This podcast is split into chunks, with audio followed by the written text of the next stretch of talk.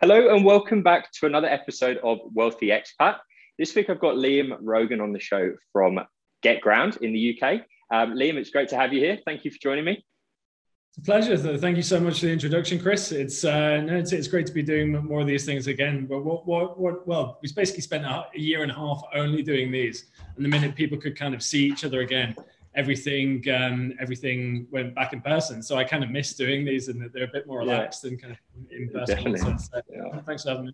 No, it's it's great to have you here. And like you're saying, it is a it's a strange reality we live in now. It's when you uh, invited me last week to come into the office, I was thinking, I haven't done that in 12, 18 months now. What what is that? Yeah, what do Feels, it feels offensive when somebody asks, and you're actually no, that, that's the it makes sense yeah. now. But um, yeah, it's great to have you here nonetheless. And um, I'm looking forward to digging into a number of topics with you, understanding how GetGround work, how the business was kind of founded, and, and what its aim is in terms of helping clients around the buy to let investment world, um, and digging into your predictions and what you're seeing in the market at the moment from a uh, investment standpoint. So I think it's going to be a, a, good conversation. But to start off with, maybe it's uh, good to start with a, a, general roundup of what you've been seeing uh, over the last 18 to or 12 to 18 months, you could say, since the course of the pandemic uh, in a sense, but understand what you've seen in terms of the buy to let market and how it has responded and how your product, the offering that GetGround has, has, resp- has been uh, received in the market really as well. So it'd be good to, to hear that perspective to start off with. Yeah, so it's been a wacky year and a half, is, is the truth. So, I mean, obviously, COVID was kind of a once in a lifetime, if not generational um, occurrence, and no, nobody really knew how it would affect markets, um, be they you know your typical financial market stocks and shares versus property. And there was a lot of fear around it, and obviously with the nature of our business, we were kind of worried about how that would affect us. Um, and we actually didn't need to worry. Um, things actually went well for us as a business went tremendously well, but for the real estate market as a whole went pretty pretty damn well, truth be yeah. told. Reason being, it, well, at least for, from our perspective, is in, in times of panic, I mean, you, you had that kind of first month where everything was hitting, where yes, everything kind of shut up and closed down a bit. But off the back of that, you had your traditional financial investments, you know, stock shares, bonds, and things like that plummet 30% overnight. Yeah. And so people, I think, in times of fear and in times of uncertainty, go to much more tangible assets, which is what property is. You know, no matter if there's a war on or if there's uh, a virus or if there's some economy economic crash anywhere in the world you know property is always a very strong tangible asset. You know it's, it's very hard for a property to lose 30 40% of value overnight. Agree. and typically property prices at worst stagnate. You know it's it's relatively rare they actually depreciate. And so i think a lot of people were, were pulling funds out from their traditional investments and, and putting them into property UK property as a whole has always been seen as a safe haven for, for, for the world. It's why there is so much foreign investment in the UK. It's always been a safe place to put your money. It will, you know, always grow to some degree or another. Uh, the returns in terms of a yield perspective are pretty great too. And, uh, and that's exactly what we saw. Um, after that kind of first month blip between sort of uh, March and sort of mid to end of April, everything picked up from then. Uh, we work with about sort of two or 300 real estate partners around the world as well, and they saw the exact same thing.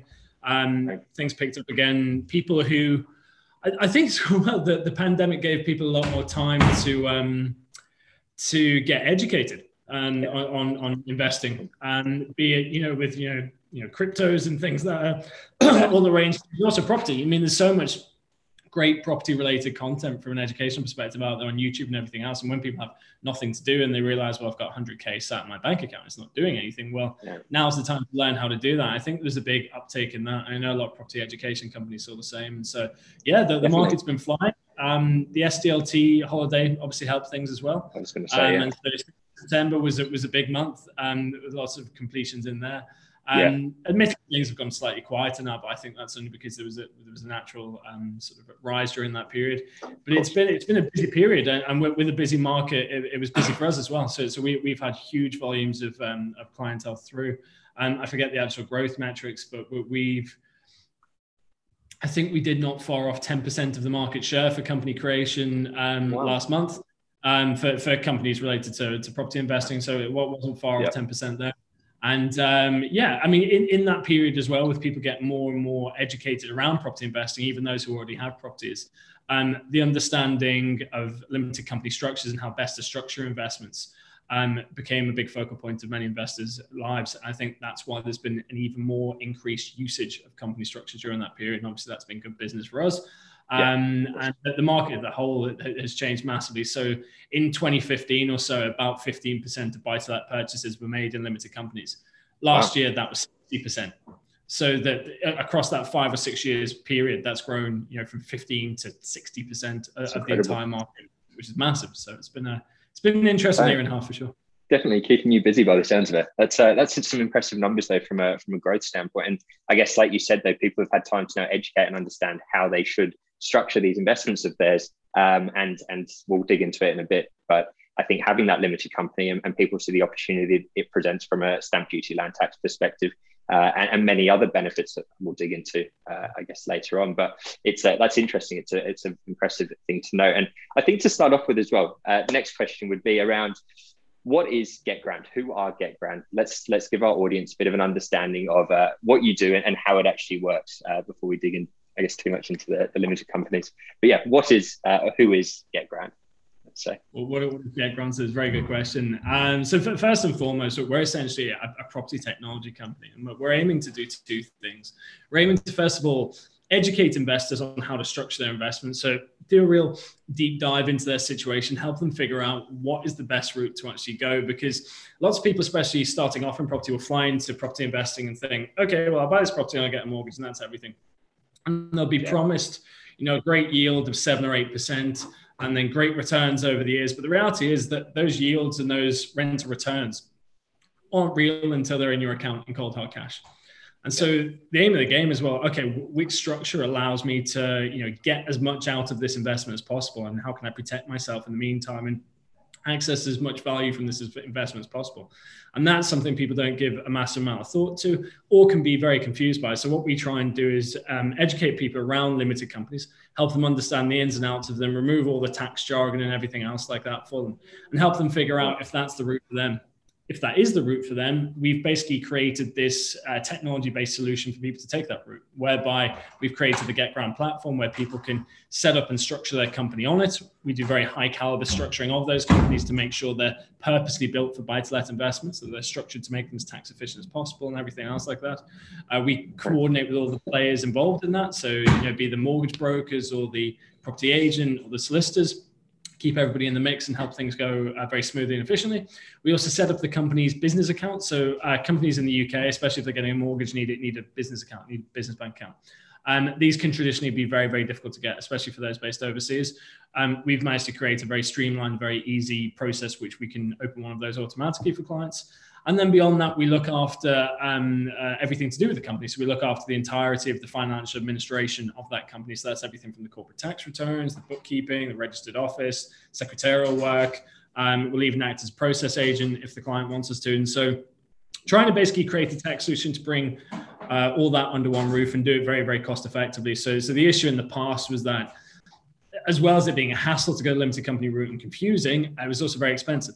Um, so your typical kind of cost to go to limited company route for services similar to ours, you're looking kind of 17, 1800 pounds a year. Wow. Now, if you're doing that on your first property, that's a, that's a huge amount of your, your, your, your rental um, income yeah. spent purely on just facilitating this company um, to mitigate that and mean and make sure that investors from the outset can own in the corporate structure and receive the benefits from that. We have a very cost-effective pricing um, uh, uh, structure, which is essentially where we charge twenty pounds a month to run the company. So you know you go from this huge, you know, fifteen hundred pound plus cost per year down to twenty pounds a month, um, which, okay. which kind of makes it effective there. And, and so Would that's kind of a, Sure. Sorry. Um, I was going to say, would you say there's an average sort of saving figure that you have in mind per client at the moment, or, or does it really vary depending on, on the situation? It, it varies because you, you, you'll, you'll have people who come to you and say, oh, well, you know, my accountant Bob around the corner says he'll do it for, you know, 900 quid a year, which, okay, still, you know, three or four times more expensive than we will. But, yeah. you know, eight or 900 pounds a year. Okay. Okay. Well, the reality is, it's a bit like mortgage interest rates. Like when people see something advertised, you know, they don't realize that that is usually the base um, offering. Yeah. The minute you start answer, asking your accountant questions, that's a charge. Whenever you want this extra thing, that's, that's a charge. I spoke to the guy that's day. Was, I'm really confused because my accountant said it'd be 800 pounds, and I've just been billed for 1900 pounds. I'm like, well, exactly. He showed me the list of everything. I was like, well, yeah, exactly. You know, so So uh, it's hard to put that kind of you know typical saving on it, but um, it's sure. it's considerable is the point. Okay. And so That's... we're just trying to make it accessible for everyone because the, the issue with property as a whole, as an asset class, it's really archaic. It's really old school. It's really backwards in some ways. And so, you know, if you think how long it takes to purchase um, a property, quite often, yeah. it can be really off-putting for people because you've got to speak to six different people, a mortgage broker, you know, the lender directly, you know, the property agent, the solicitors, everything. Conveyancing can take months and months and months. You know, exchange, completion, all of that can, can, can be can be off-putting, um, and property is quite slow for that. Whereas your other financial markets, stocks and shares and things like that, are much much more efficient. So what we're trying to do is be part of or, or a cog in the property market, which allows it to run a bit more efficiently, so that more people can okay. uh, get involved and not be put off by it, um, and make things a lot simpler and cost effective for them. That sounds great. It sounds great. Where would you say most of your clients are coming from at the moment? Is it locally or domestically, sorry, or internationally? It's it's a real mix. So I think on the actual platform now, in terms of users that we've got on the Get GetGround platform, I think we're over six thousand now. Um, and so I've, if I was to put a figure on it, I'd say maybe sixty percent are UK based, and then forty percent are based overseas. So we, we have a massive overseas investment base. We also have um, uh, physical operations overseas as well. So I'm based out of our London office in West London here, but we've also got an office in Hammersmith and sorry, an office in Hong Kong and an office in Singapore as well. And we'll likely have more in the future as well. So um, yeah, probably 60 40 um, UK okay. to international. In terms of international, where are we seeing clients from? Um, lots of your traditional hotspots, um, you know, the UAE, um, Saudi Arabia, Hong Kong, Singapore, etc. But we also see them from um, sort of, I suppose, potentially newer markets or, or growing markets. So we, we, get quite a lot out of Africa, so South Africa and Nigeria and places like that. Interesting. Um, kind of Gulf states. We have a lot of Australia. Um, which I know obviously you, you have a big connection yeah. to. Do um, there's a lot of British expats out there, but also Australian citizens themselves looking to invest okay. in the UK. Interesting. Um, America's growing as well. So yes, it's, it's a real mixed bag. That's interesting. Okay, that's that's good to know. And from the countries you just mentioned, are they are they mainly uh, British expats looking to invest back home, or is it you know foreign nationals, or a bit of? I guess the, the numbers could vary again, a bit of a mix. Yeah, um, interesting. You would think it would be expats. I would actually say it's probably um, also foreign nationals. Um, so yes, we do definitely have an expat cohort who, who invest. Um, but I would say, from my experience at least, most of the internationals we have are foreign nationals. Um, some may have, you know, children studying in the UK. That's quite a common one where they'll kind of invest while the kids are here, type of thing. Um, but um, uh, yeah, I would say generally foreign nationals. Yeah. Good to know. I guess it just goes to show the, the power of the UK market, property market, from an international perspective. Just... And, and especially in, I mean, if you look how kind of crazy the world can be, I mean, especially, I mean, places like Hong Kong, for example, how, how crazy things were in Hong Kong for quite some time, and everybody's trying to get out of yeah. Hong Kong and taking money offshore. And it's the same with Africa and places like that, trying to divest away from, we see that a lot with South Africans. They're trying to divest their money away from the rand because the rand's been struggling so much recently. Invest in a much stronger currency, you know, the pound. Um. And so, so yes, that, that has been very common theme. Okay, that's good to know. Well, yeah, some good points, a good background into to who GetGround out. And now, if we could run through a bit of a scenario from how the process works, if I, if let's say I was going to purchase a two hundred thousand pound apartment in, in Birmingham, for example, what would the process be for me if I approached you and said, let's open a, a company account uh, and purchase it within a, a limited company. Sorry, uh, and yeah, run through that process. But yeah, would you mind giving us a bit of a, yeah, a run through, a bit of a yeah. background? Uh, what I would say probably as a starter point is the much more common scenario we have is so we're almost entirely referrals based business. So so the two or three hundred partners we have around the world um, will um, have clients who are investing with them. And they'll be looking at, say, some units in Birmingham, as you say, you know, two hundred thousand pound unit. Um, and they'll have, have, heard of you know limited companies or various other vehicles to structure their investment, um, but they might not know a lot. And they'll ask the agents, they you know, hey, can you tell me more about this, or should I use a company or not, or should I use this, etc. Um, and obviously, those agents aren't qualified or already in the know of how to do that. And so they'll then refer them on to us. Um, our team of consultants here will have basically as many consultations with the clients um, as needed, all free of charge, to help them figure out what's the best route for them. So dig into sure. their own kind of personal circumstances and basically give them enough education that allows them to decide on which route they want to take. And you know, sometimes limited companies aren't the best way to go, and we will very often tell people that. Um, but by and large, actually, for most people, there, there, are either all of the advantages or some of the advantages that apply and are very, um, very worthwhile pursuing. And so most people do end up going down that route. I mean, like I say, 60% plus of buy to let purchases in the whole of the UK last year were made in companies. This year, I would imagine that's probably even close to 70, and um, if not beyond. And so, so what will happen is they'll be referred over. They'll have as many consultations as possible, um, taken through some audited investment examples, so they can kind of see how a cash flow might look in, in relation to to themselves. Um, and then, if they are keen to go ahead, they've got two options. So they can either um, go ahead on the platform themselves and set it up. So the GetGround platform is accessible around the world. It's really easy to do. It's very, very simple um, and they can onboard themselves there, or they can onboard and design their company with a GetGround consultant. So some people who are a little less sure or just want a bit more kind of clarity going forwards. Instead of a Zoom meeting, the person will guide them through it as they do it and uh, get their company set up on there. And in terms of the actual process, um, they only really need a copy of their passport, a copy of their proof of address. Um, a selfie is taken on the platform for facial recognition purposes, and then yep. details of the property they're buying. So re- realistically, end to end, you're talking sort of 15 to 20 minutes. Oh wow, that's an impressive turnaround. That's a very impressive turnaround. Um, yeah, and and would you say so? You mentioned a, a, point there about it not fitting all essentially, not not a one fit all product. Um, so would you say that it's it's more appealing to people who are higher earners, for example, or, or people that have a portfolio of their own at the moment, or if it's your first investment? If it was your first investment, would you suggest purchasing it in a company, or what are some uh, ideas around that? It's really hard to gauge. And I, I, would say that there's by and large relatively few people who aren't going to benefit from it in, in one way or another. There, there's certain situations where um, you'll have somebody who has very, very little income in total and they don't have any children and they're not looking to use a mortgage and you know they, they might have saved up 50,000 and they've got a very low sort of um, total income in general. Possibly in that situation, it's not necessarily the best route for them.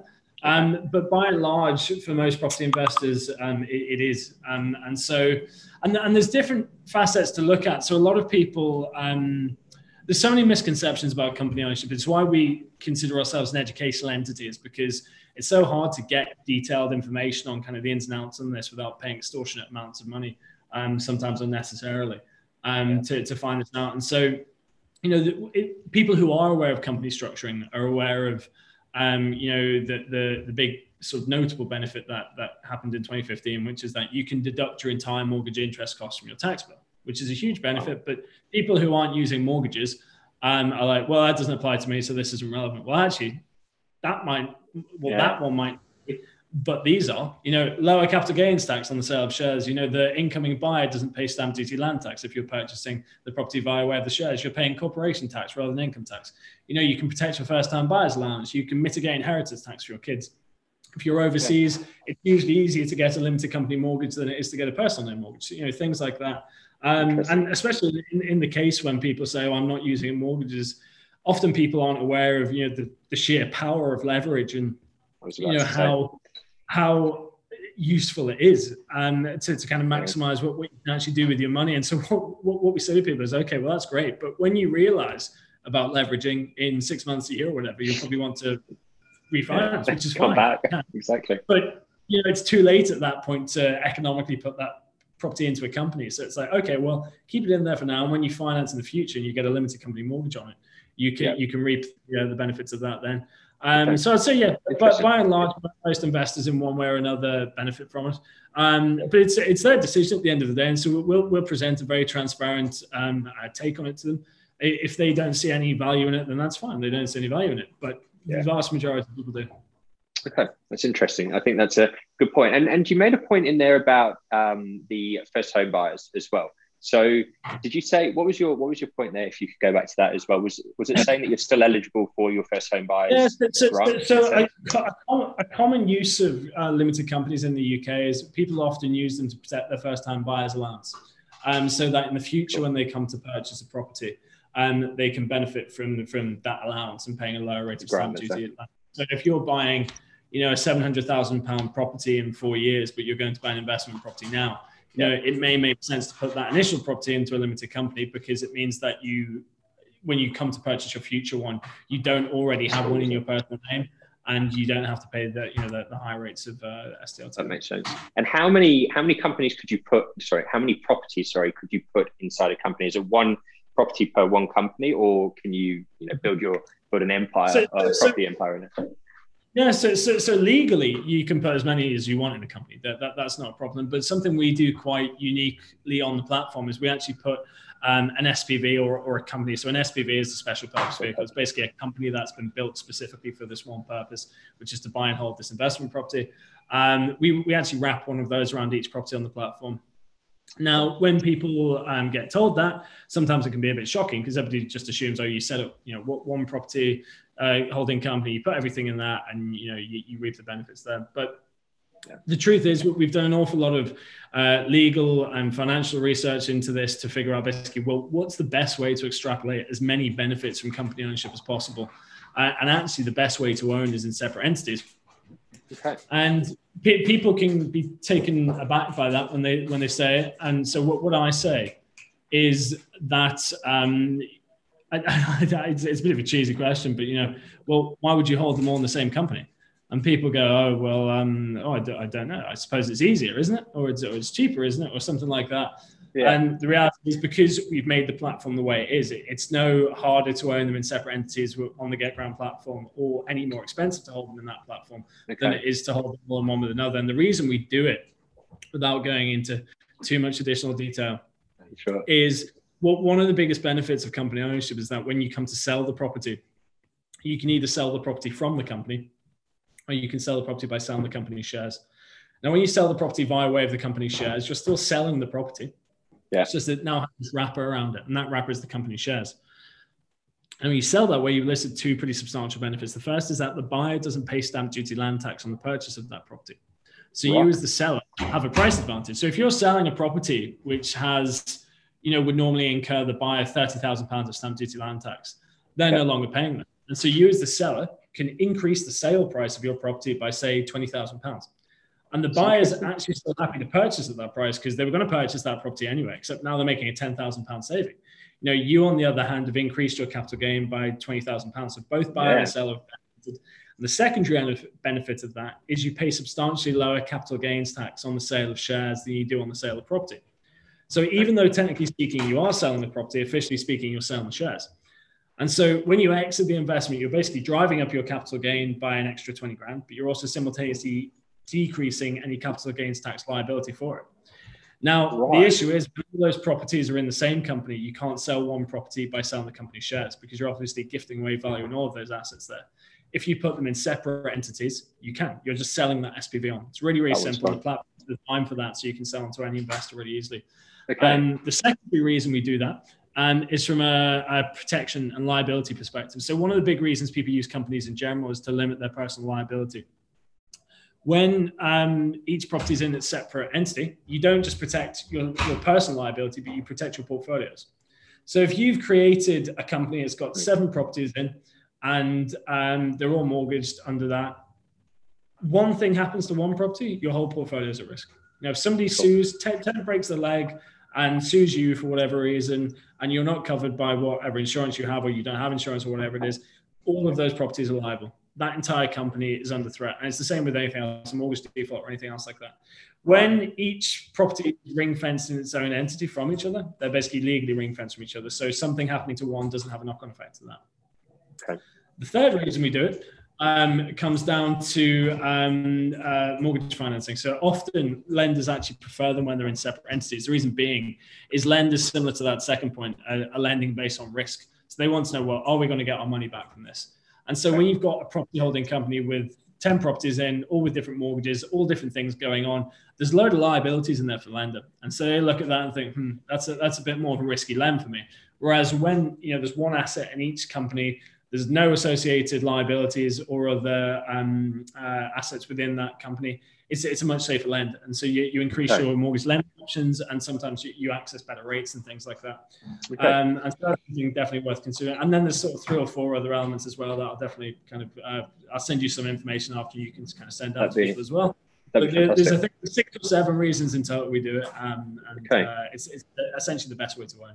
No, that's interesting. And and from an equity release standpoint, can you release equity from these properties if it's held in a company or in an SPV? Um, is that still possible? It's the same as you know if it was held individually. It's it's no issue. Yeah, yeah. Limited company mortgages are a bit of a, a bit of a lie. Well, they're, they're not a lie per se, but they they're not quite as complex as people make out. So they're, they're pretty much the same as personal loan mortgages.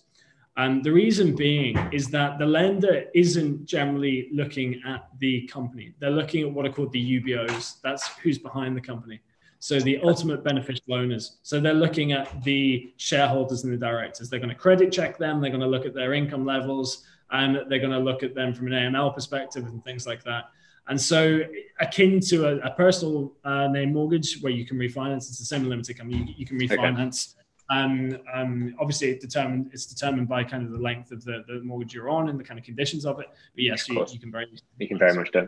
That's interesting. I think that's uh, yeah. this is all you know. Half of this is very new to me and, and something that there's not many. You don't see many people really promoting it in the in the open market at the moment, unless it's like the groups you mentioned in the past, charging two and a half or close to two grand for fees. And, and I think people are scared of it. people don't really want to get into the nitty gritty of it, and and even accountants typically are quite old school. Um, you know, there's a, there's a very kind of common mantra in the UK, I think, of people going to that high street accountant. I think it's because it feels safe, but it's it's not usually very efficient or very effective because they're very uh, old school in their thinking, and things can be very slow and be very expensive. And so, what what we're trying to do is give you know real high level understanding of investment structuring to people make it really accessible and hassle free, and then make it really cost effective as well.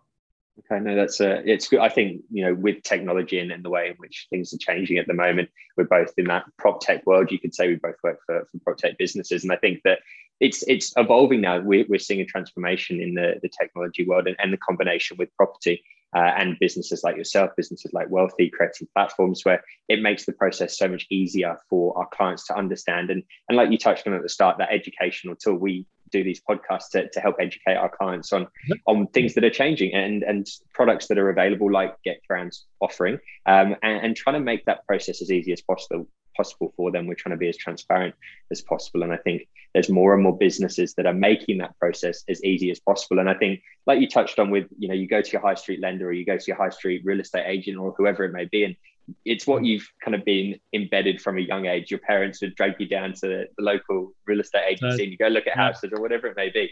And so in your head, you're thinking that's the traditional way of doing it. But now with technology and businesses that are adapting the way in which they work, um, it's the the face to face value is losing a lot of what its power from what it once has. I feel.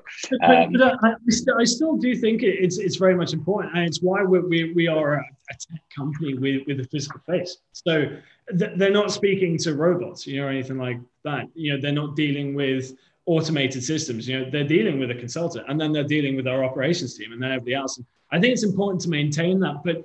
You know, yeah. as you say, in, in years gone by, so, so if you if you're investing in um, stocks and shares in the past, you would call your local stockbroker or your preferred stockbroker, and he would give his take on things.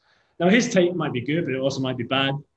But his take is nowhere near as good as what you know really embedded technology that assesses all financial markets yeah. can give you, and that's what people have now. It's why you know stockbrokers in the conventional sense of what they were in the past um, either don't exist anymore or are in a very different role you know, whereas um, the, the same with properties. So, you know, you're a, so, so, I think something people mistake with accountants as well is assume they're experts in everything. Most accountants are generalists. And that's not necessarily a bad thing. Accountants are, are fantastic at what they do, and, and, we have our own accountants and things like that. But yeah. um, you know, property specific accountants um, uh, are much harder to find and can be much more expensive. And even when um, you do find them, they can also be very set in their ways. So for example, owning in separate entities would be very hard for a traditional accountancy firm to promote because it'd be extremely expensive for the client because you'd be replicating that £1,800 um, a year for each company. Um, and th- they don't have the, the tech or the software to do it easily and, and, manage all that. And so if somebody came through with 10 companies, that, that'd be a nightmare for them. That's a huge yeah. amount of time. Whereas for us, that, that, that's not a problem at all. That's where, where, where couple clicks, 20 minutes later, and you're you're set up, you're ready to go. I like it. It's a it's a good, a very good proposition. Um, now, in terms of the the market again, we'll go back to this point and and get your predictions on what you can see happening in the next 12 to 24 months. I'm interested to hear your take on it at the moment. Yeah, I mean, the, the last 10 years or so has been London, London, London. Um, yeah. And, you know, everybody's obsessed with London, and it always has been. People have always flung money at London. But, I mean, I'm sure you you yourself know um, it, it is unfathomably expensive in London. It, it is just off the wall expensive. I think the average property price in London at the moment is something like £500,000, which is just crazy. It's crazy. And it's got to the point where even international investors, which used to be the people who propped up the London market and in a way made it so expensive, even they are struggling to afford in London right now. Um, and so, you know, you're, talking £900,000 for a, a, fancy two bed in Battersea, you know, which is uh, uh, crazy. Yeah, exactly, exactly that. So, so, from an investor perspective, you're seeing people naturally out of necessity being forced to other parts um, so you're seeing a lot of activity uh, up north, especially in the northwest, and yep. definitely in the northeast too. Um, so m- my hometown of Liverpool is kind of the yep. hot topic the last year or two, and, and will be probably for a few more years. I'm trying to uh, convince my parents uh, every week to buy buy more up there. Um, yeah. But um, I, I think it's not even just out of necessity. I think COVID's been really interesting because during COVID, um, I don't know if you're the same, but London got a bit a bit scary. You know, we didn't know what was going to happen, and I thought, well, you know, if things are going to get really bad, I'm going to go home to my family home in Liverpool because I'd rather essentially get sick in Liverpool at the time yeah. because it was very small. Um, but it was a small place. I thought maybe you're, you're getting to hospitals or whatever. But anyway, I, I yeah. spent about a year and maybe three months living and working back in Liverpool. I basically fell in love with Liverpool again and realized what a wonderful city it was how affordable it was, how well connected yeah. it was to London, because I was still going up all the all the time. You know, it's two hours on a train and quite an affordable train um, into Euston from Lime Street. And I realized, you know, L- London's great, but you know, it's it's unlivable in the future. I want to live in a really nice city where I can afford things, where it's green, where it's got wonderful atmosphere and nightlife yeah. and culture and things like that. And that's what a lot of the UK regional cities have. So a lot of people internationally might not have heard of them, but you know, places like you know Birmingham, Bristol, Liverpool Liverpool, Manchester, Sheffield, Leeds, Newcastle are tremendous yeah. cities in their own right. And I think what you're going to have is a real pattern of just an exodus from London. You know, I, I managed to work in the exact same manner that I do in person in London from, you know, 250 miles away for a year and a half. Yeah. And everybody's kind of realized, hang about, you know, people used to come to London because that's where the jobs were. And now they've realized, well, hang about, you know, we don't need to be in London for the jobs. And and the, the, the exactly. you used to have your old cohort who were sort of 35 plus who were like, you know, people 35 and beyond would start to leave London, they'd set their families up elsewhere. What I'm seeing myself now, so I, am only 25, but what I'm seeing now is my friends who are of equal age saying, okay, I'm done with London. I'm going to Manchester. Yeah. I'm going to Liverpool. Newcastle. I'm going to Birmingham. Um, and companies are following suit. So Birmingham, for example, you know, I think Goldman Sachs has just set up an office in Birmingham. Yeah. We said 10 years ago, people would laugh at you. exactly. You know, its headquarters in Birmingham. It's mental. Uh, RBS have a headquarters in Birmingham, and it's yeah. Manchester the same, and, and, and business is starting to flow that way as well. And, you know, the, the, the transport networks in the UK are interesting as well. And for, for any kind of foreign buyers watching, um, you the the UK is very small, it, and, and, it's kind of a, a benefit to it because it means it's really accessible. So even if you're in Liverpool, which on a map looks like a long way away from London, actually physically in the UK, it's I think it's one hour fifty-seven from Lime Street to London, which is a very easy commute to do, you know, once maybe twice a week. And I think that's what the working model will become, especially for a lot of professionals. You know, to do three days a week from from home. Yeah. And then two days from London, um, you know, up and down the country, point. and flies to Manchester and places like that. And so, I think with an exodus of people from um, London um, to Birmingham, Liverpool, Manchester, Bristol, wherever it might be, those cities are just going to take off even more. I, I think agree. capital gains be brilliant there, but I think rental yields will be great there because the more professionals you have, um, not basing themselves in London and basing themselves in places like Manchester, Birmingham, wherever it is, um, th- they can afford you know higher rents, and so rental yields will increase in those places as well. So that's my take at least. No, I, I agree. And there was a stat I saw yesterday actually when I was doing a bit of digging into Birmingham. And apparently 300,000 people have migrated to Birmingham in the last decade. So in the last 10 years, 300,000 mm. people have moved up to, to Birmingham. And you named, yeah, oh, Goldman Sachs, sorry, that had moved up there. You've got Deutsche Bank up there as well. HSBC had moved the headquarters up there. Um, they, the, I guess the, in my head at the moment, I see Birmingham as a fantastic opportunity. I think it's once HS2 is finished, you're what, 45 minutes, 40, 45 minutes to get into central London, into Euston Street. So, so uh, it's nothing. So I think that I, I, can see Birmingham really becoming a commuter city in the next, let's say, three, four, five years, really once everything's in, I would argue it already is. Is, is the True. truth. I, I, would argue it already is. So, so I, have had to do so, some work up in Birmingham and I was mind blown about how um, quick it was to was to get there, as you say. Um, yeah. And Birmingham as well. It, it, Birmingham's a funny one because I don't think people are quite, a, a lot of people, especially internationally, have never even heard of it. Birmingham's actually the UK's second city. It's the second biggest city in the UK. Um, I, I, forget what the actual population um, volume is there, but um, it's like 1.1 um, mil now or something. It's incredible. I, I, I, think that might just be the central area. I think beyond it, my, my understanding was it was kind of closer to two to three million. Wow. In terms of the kind of total kind of conurbations of it heading out into the Midlands there.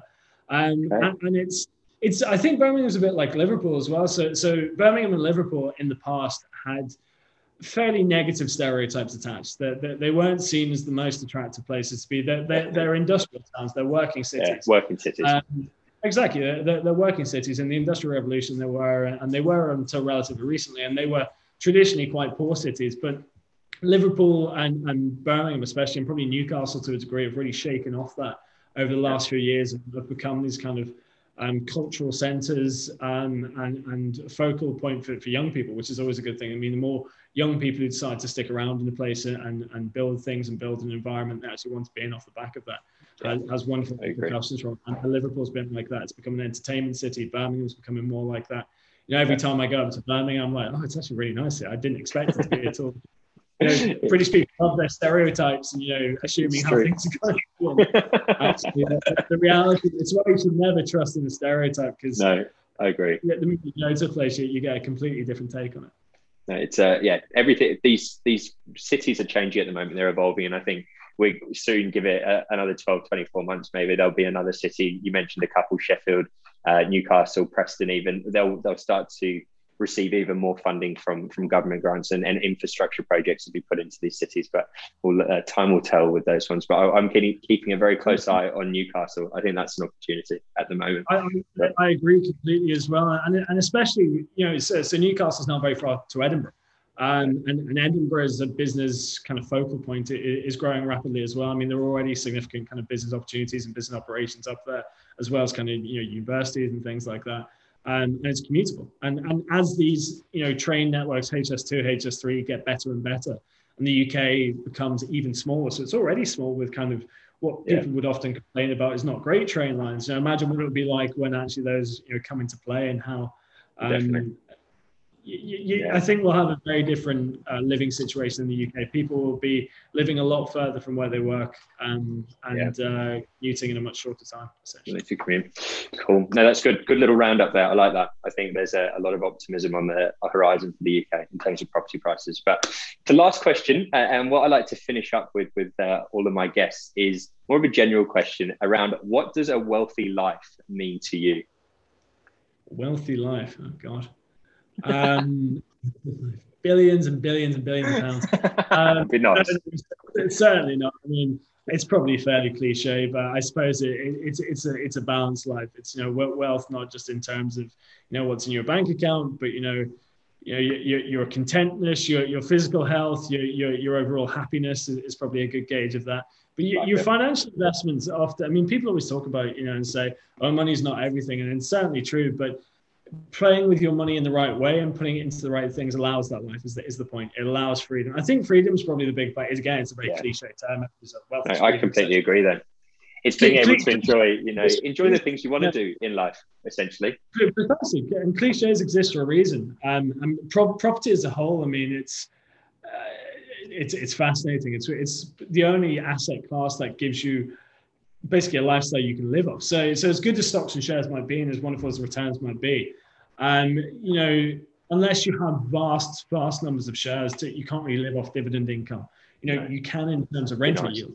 I mean, and many people do live off rental yield, and it doesn't take as many properties as you think to do it. Um, and, and once you get into a position um, where you know the yield from your rental properties is paying your mortgage, I think that's always a very common goal for people. I think it's a wonderful place to be at. And so, and, and, it's not particularly unachievable. Um, right. uh, property is property as an asset class is great as well because it's understandable. You know, people are often put off by investing in general because it seems complex. Um, yep. It seems scary. So there's numbers going everywhere. We don't know how companies operate, and you know we don't know how value goes up and down. And investing is for rich people. Well, actually, well, it's for everyone, and and it's you know property is very tangible. You know, people understand how a property works. Yeah. You buy a property, you go touch it. you, don't push it. You get, property, you get all people to do the work for you, including us. Um, yeah. You hold it in that, and you get paid every month essentially, and the value of that asset increases over time. Yeah. if you want to increase it even more, you can add an extension, or you can do this, or you can do that. And it's so it's it's, it's a really interesting class, and I think um, I mean it's it's definitely part of my wealth plans. Put it that way. I mean, I'm yeah. obviously biased in the industry, but but but it is true, and there's there's always again it's not a cliche line, but you you hear things banded around the, the place like you know 80% of millionaires are millionaires through property investments, okay. um, be they commercial or, or residential. And so I don't know how accurate those figures are, but the general point is, you know, it has reduced, resulted in a lot of people. Yeah. Well. no, so that's good. Uh, I like it. And it's, um, I think the final point I would make about the UK as well is um, I think the UK is turning into a much similar setup to a lot of European countries. So in Germany, for example, the vast majority of people de- people don't own their own homes; they rent, and they rent for their entire lifespan. Now, some people take a negative approach to that and say that's well, that's not good. We want to own our homes and things like that. But the, the quality of life in Germany is pretty pretty wonderful, and and they, they have a very nice standard of living. And it's the way it's done that most people don't own their property; they they rent it forever, and they have rent controls and things like that. Um, and very high quality of living. And I think the UK is going the same way as a lot of European countries are in that regard, and becoming a much uh, much more of a renters economy, um, and mm-hmm. it's a, it's a great position for potential landlords to get to get in on yeah. early, essentially. Exactly, get in now, take advantage of, of that opportunity. Definitely, I'm looking to do it at the moment, so uh, I'm sure you and I will be having some dealings very soon. But thank you very much for for joining me on the show today. It's been fantastic to have a chat, and for anyone listening uh, anywhere in the world, really, please feel free to reach out to myself or Liam, uh, and more than happy to to help uh, on both ends from a from an investment standpoint and helping you find the property that you're looking to acquire and then pass you on to Liam who'll be able to help structure that in an effective manner essentially. So thank you very just a final point there I think I mentioned it yeah. briefly before.